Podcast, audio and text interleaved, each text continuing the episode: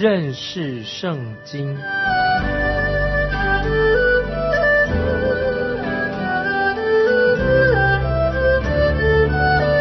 认识上帝的话，把上帝的话带到全世界。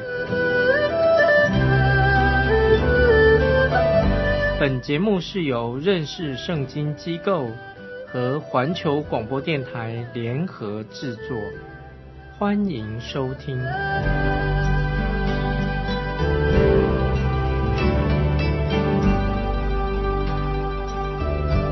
亲爱的听众朋友，你好，欢迎收听认识圣经，我是麦基牧师。现在我们要看罗伯安回到耶路撒冷，发现他的国家已经分裂了。结果他又做了一件愚蠢的事情。我们来看历代志下十一章第一节：罗伯安来到耶路撒冷，招聚犹大家和便雅悯家，共十八万人，都是挑选的战士，要与以色列人征战，好将国夺回再归自己。罗伯安因自己的愚昧无知，失去了部分的领土。现在他又因为自己的愚昧，他想要策动战争。想要在以色列当中搞内战。接着我们看二到四节，但耶和华的话临到神人示玛雅说：“你去告诉所罗门的儿子犹大王罗伯安和驻犹大便雅悯的以色列众人说：耶和华如此说：你们不可上去与你们的弟兄征战，各归各家去吧，因为这是出于我。众人就听从耶和华的话，回去。”不去与耶罗波安征战。这个时候，我们看到神适时的介入，免了一场兄弟的内战。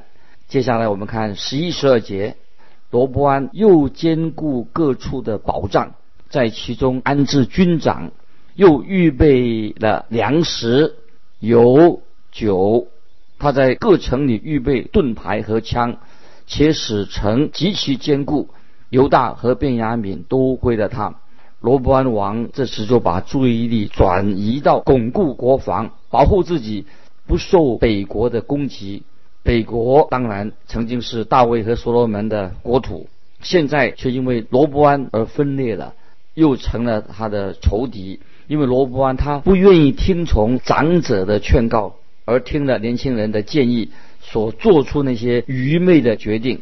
接下来我们看第十三节。以色列全地的祭司和立位人都从四方来归罗伯安。我们看到立位人在以色列全境都被分配到各地居住，却不像其他的支派能分到属于自己的地图。那现在我们看到立位人离开了北国，许多祭司和立位人都往南迁到犹大和耶路撒冷。接下来我们看十四、十五节。利未人撇下他们的郊野和产业，来到犹大与耶路撒冷，是因耶罗波安和他的儿子拒绝他们，不许他们共祭司职份，侍奉耶和华。耶罗波安为丘坛、为鬼魔、为自己所铸造的牛犊设立祭司，这是一个很严重的事情。这个时候，所有的北国的祭司和利未人。都要离开那个地方，搬到南国去，好继续在圣殿里面来服侍耶和华真神。但是耶罗波安却为自己设立了鬼魔的祭拜，这是非常严重的事情。在列王记上，列王记上十二章二十七到二十九节就记载了耶罗波安所做这些邪恶的事情。列王记上十二章二十七到二十九节说到：这民若上耶路撒冷去。在耶和华的殿里献祭，他们的心必归向他们的主犹大王罗伯安，就把我杀了，人归犹大王罗伯安。耶罗伯安就策划定妥，铸造了两个金牛犊，对民众说：“以色列人呐，你们上耶路撒冷去实在是难，这就是领你们出埃及地的神。”他就把牛犊一只安在伯特利。一只安在蛋，结果百姓就开始去拜金牛犊，这种偶像崇拜的背后，我们要知道就是撒旦在其中，他们就开始了拜撒旦鬼魔。在新约启示录二章十三节就说到亚细亚，启示录说到有七个教会之一的别加摩教会。那么启示录二章十三节怎么说呢？说我知道你的居所就是有撒旦座位之处。那么那个时候，别加摩教会这个地方已经成了拜偶像的一个城市，偶像的背后就是魔鬼撒旦。魔鬼用各样的方法来现身啊，他是很厉害，魔鬼啊狡猾。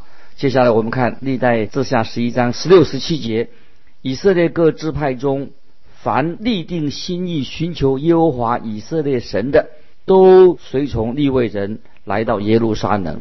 祭祀耶和华他们列祖的神，这样就兼顾犹大国，使所罗门的儿子罗伯安强盛三年，因为他们三年遵行大卫和所罗门的道。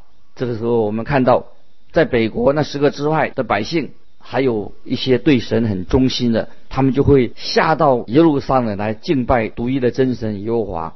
我们看到罗伯安个人他生活的。啊，记载。现在我们来看二十一到二十三节，历代之下十一章二十一、二十三节。罗伯安娶十八个妻，立六十个妾，生二十八个儿子，六十个女儿。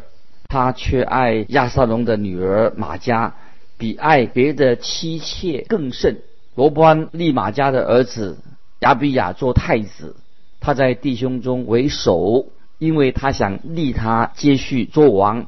罗伯安办事精明，使他众子分散在犹大和便雅悯全地各坚固城里，又赐他们许多粮食，为他们多寻妻子。圣经记载了这一段经文，说他娶了许多的妻子，因此有人以为说圣经应许人可以有多妻这种多妻制度，其实不是的。神记载下来是要我们知道，神绝对不赞同多妻的这种事情。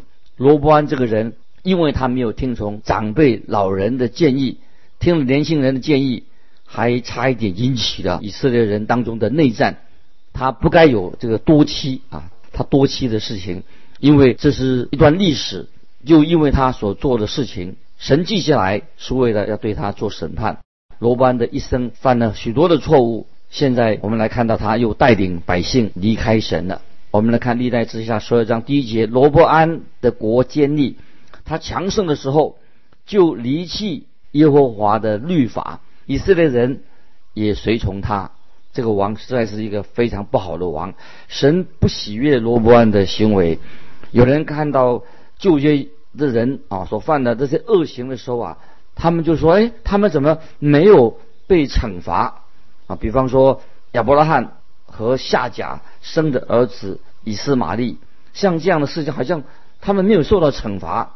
但是听众朋友，你可以知道啊，今天中东啊，中东这个地区一个最大的问题是什么呢？谁是这个这些混乱中东这个混乱的元凶是什么吗？你知道吗？就是亚伯拉罕的后裔，以色列人和阿拉伯人为什么会征战？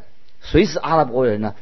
阿拉伯人就是以斯玛利的后裔。啊，就是亚伯拉罕跟夏甲所生的儿子以斯玛利啊，是他们的祖先。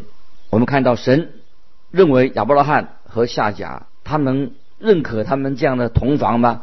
当然不是的。神就把这段历史记载下来，让我们看到啊，他们的后来下场啊，后来的结果后果是什么？因为他们这样做，后果是什么？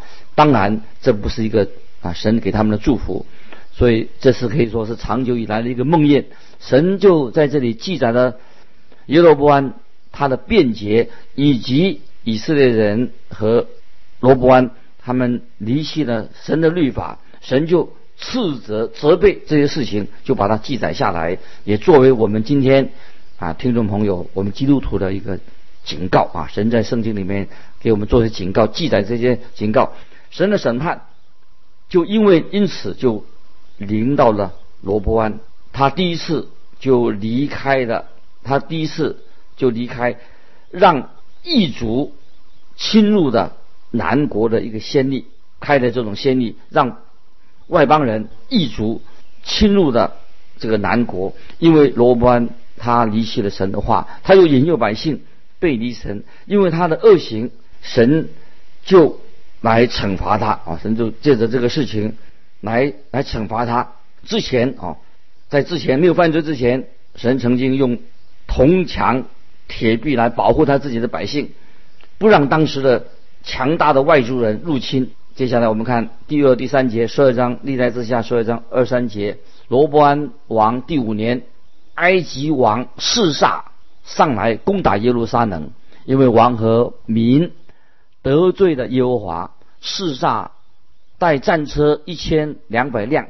马兵六万，并且跟从他出埃及的路比人、苏基人和古时人多得不可胜数。在这里，首先我们看到埃及王示撒，他就进攻夺取了啊南国的许多宝物，抢夺了南国大批的金子跟财富。接下来我们看九到十一节，所有章九到十一节。于是埃及王示撒上来攻取耶路撒冷，夺了。优华殿和王宫里的宝物尽都带走，又夺去所罗门制造的金盾牌。罗伯安王制造铜盾牌，代替那金盾牌，交给守王宫门的护卫长看守。王每逢进耶和华的殿，护卫兵就拿这盾牌，随后仍将盾牌送回。放在护卫房，这些金盾牌原来是大卫王的战利品，得到了战利品，所罗门就把它放在圣殿当中。这些宝物是因为作战的战利品，可惜罗伯安现在这些战利品失去了，只好用屯盾牌来取代的，因为这是因为罗伯安和他的百姓啊得罪神犯了罪，神就惩罚他们。那么这是。啊，使罗伯安啊受到重大的屈辱。他在之前，他在所罗门的余荫啊保护之下，他成长起来，曾经也蒙到神的祝福。但是他却不知道这些荣华富贵是会消失的，因为罗伯安他已经警觉到所罗门的辉煌时代要结束了。接下来我们看历代之下说一章说一节，王自卑的时候。耶和华的怒气就转消了，不将他灭尽，并且在犹大中间也有善意的事。在这里，我们看见啊，神还是怜悯他自己的百姓，怜悯他的儿女。当他们在神面前自卑悔改的时候，神立刻收回对他和对犹大百姓的审判。啊，这是神的恩待。我们今天基督徒也是这样，神恩待我们。没有按照我们的过犯对待我们，所以我们要警醒。接下来我们看十三节，历代之下说一章十三节，罗伯安王自强，在耶路撒冷做王。他登基的时候年四十一岁，在耶路撒冷就是耶和华从以色列众支派中所选择立他名的城做王十七年。罗伯安的母亲名叫拉玛，是亚门人。谁是？这里说谁是罗伯安的母亲呢？大卫曾经对亚门人示好，对他们很好。虽然他们曾经兴兵啊攻打过大卫，大卫的子孙罗伯安他是亚门人啊所生的，他必定承袭了亚门人的性格。在列王记里面啊，神不断提到。关于这些王的母亲的名字，因为这些母亲做母亲的对孩子的性格发展会有影响，他们也有责任。如果能生出好的王，那么做母亲的功不可没；如果生出一个坏王，那么母亲也难辞其咎。所以做母亲，基督徒母亲对自己的儿女教养非常的重要，有责任。接下来我们看十四到十六节，罗伯安行恶，因他。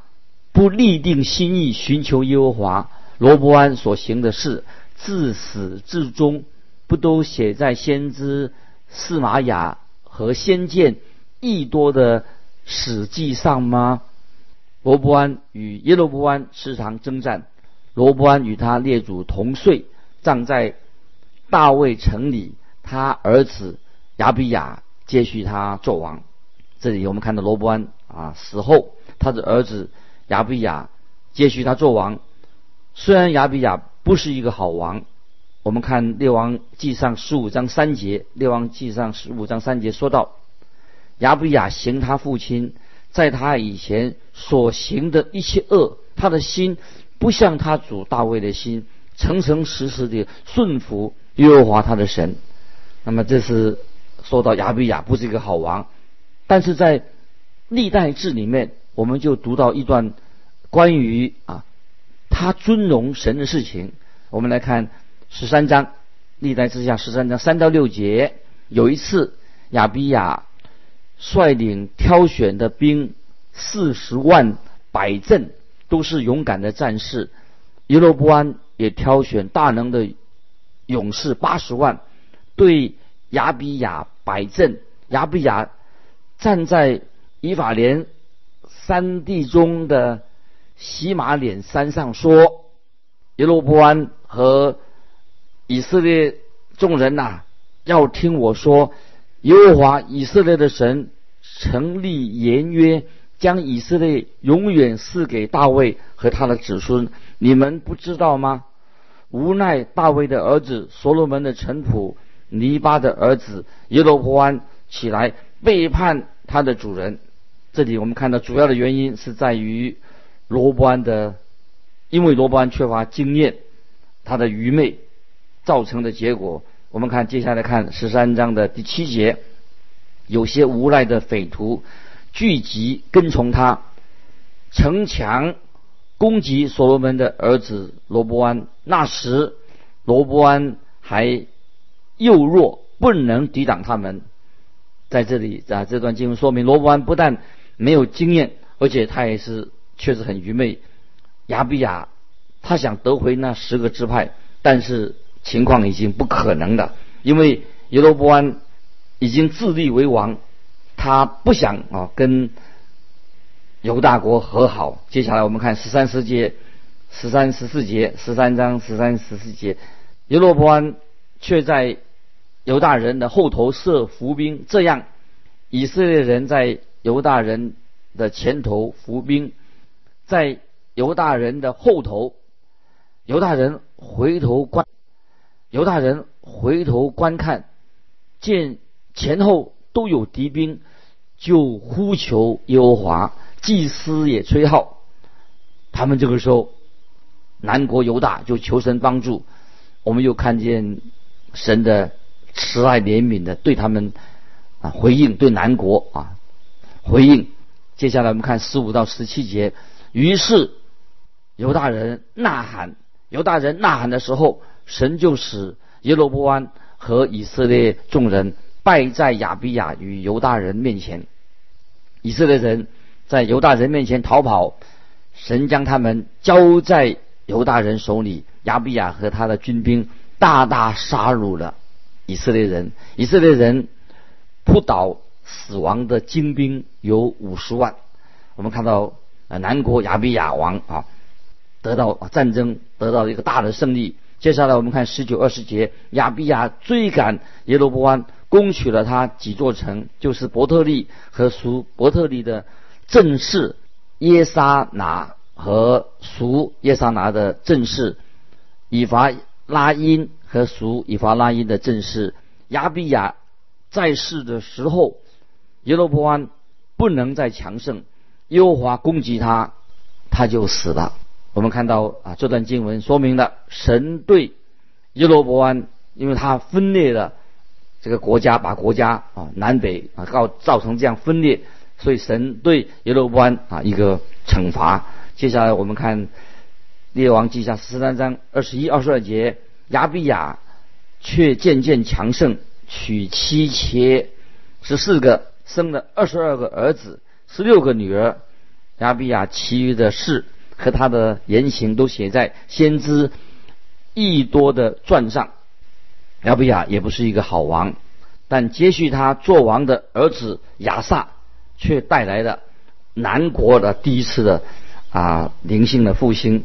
我们看到亚萨做王的期间。第一次复兴就临到了，我相信啊，这是神借着这卷书来教导我们有关于啊灵命复兴的一个功课。复兴的道路是崎岖不平的，但是路标确实很清楚，必须要把这些障碍要把它除去。亚萨王是神所使用让南国能够复兴的五个好王当中的一个。我们知道北国以色列当中啊，北国没有，并没有得到复兴，在他们的十九个王当中，没有一个王是好王。可是，在南国犹大的二十个王当中，有十个是好的王，其中五个啊很有比较优秀的，比较好的就是亚萨王、约沙法王、约阿斯王、西底家和约西亚王，这是比较优秀的。在他们执政的期间啊，他们推动社会灵性的改革，所以带来了国家的复兴。这些好王都有相同的地方，也有他们不相同的地方。接下来我们看。十四章历代志下是第一节，亚比亚与他列祖同岁，葬在大卫城里。他儿子亚萨接续他做王。亚萨年间，国中太平十年。亚萨是第一位在位的时候啊，有复兴看到呃国家复兴的王。所罗门是他的曾祖父，罗伯安是他的祖父，亚比亚是他的父亲。接下来我们看第二到第四节，亚萨行优华。他眼中看为善为正的事，除掉外邦神的坛和丘坛，打碎柱像，砍下木偶，吩咐犹大人寻求耶和华他们列祖的神，遵行他的律法诫命。这个从这里我们看出，这个王啊亚萨王他的品德，他是非常优秀的一个王。接下来我们看第五、第六节，又在犹大各城邑。除掉秋坛和日向，那时国享太平。又在犹大建造了几座坚固城，国中太平数年，没有战争，因为耶和华赐他平安。所以这个王啊，这个王亚萨王，他得到了和平啊，国家有平安。那么古时王这个时候却出兵攻击他。接下来我们看九到十节，由古时王谢拉率领军兵一百万，战车三百辆。出来攻击犹大人，到了玛丽莎，于是亚萨出去与他迎敌，就在玛丽莎的洗法谷彼此摆阵。亚萨这个人，这个王爱好和平，他也是一个祷告的人，向神祷告。我们看看他的私生活是怎么样，实在非常值得我们敬佩的一个王。接下来我们看十一十二节，十一十二十四章十二节，亚沙呼求耶和华他的神说：耶和华。唯有你能帮助软弱的胜过强盛的，耶和华我们的神呐，求你帮助我们，因为我们仰赖你，奉你的名来攻击这大军。耶和华，你是我们的神，不要容人胜过你。于是耶和华使古世人败在亚萨和犹大人面前，古世人就逃跑了。亚萨王这个祷告很不花，不是花俏的，很直接的，很确定的，他目标很清楚，他把他的需要告诉神。亚萨是一个要爱祷告的人，因为亚萨王他是一个好的王，灵命好的王，复兴就临到犹大国。接下来我们看十四章的十五节，第十五节又打破基拉尔四围的诚意。耶和华使其中的人都甚恐惧，犹大人又将所有的城掳掠一空，因其中的财物甚多，又毁坏了群畜的圈，夺取了许多牛和骆驼，就回耶路撒冷去的。我们看到神让亚萨王打了一场大的胜仗。亲爱的听众朋友。我们看到南国的历史啊，南国的历史或者北国的历史，我们都可以数到属灵的教训。一个敬畏神的国家，敬畏神的人，一定蒙到神的祝福。就算遇到困难、遇到强敌、受到逼迫的时候啊，神一定会为自己的儿女开一条新的道路，知道如何行。听众朋友，我们在神面前要常常反省我们自己。当我们犯罪软弱的时候，只有一条路可以走，就是回到耶稣基督面前。巴不得今天听众朋友，在我们的属灵的经历里面，在我们人生的经历里面，我们都能够经历到神。哦，神是一位公义的神，但是神蛮有怜悯慈爱，所以我们常常在神面前认罪回转归向神，我们就看到神对我们的祝福，祝福就临到我们自己，也临到我们的教会。今天我们就分享到这里，听众朋友，如果你有感动，非常欢迎你来信分享你个人的信仰与经验。来信可以寄到环球电台认识圣经麦基牧师说，愿神祝福你。我们下次再见。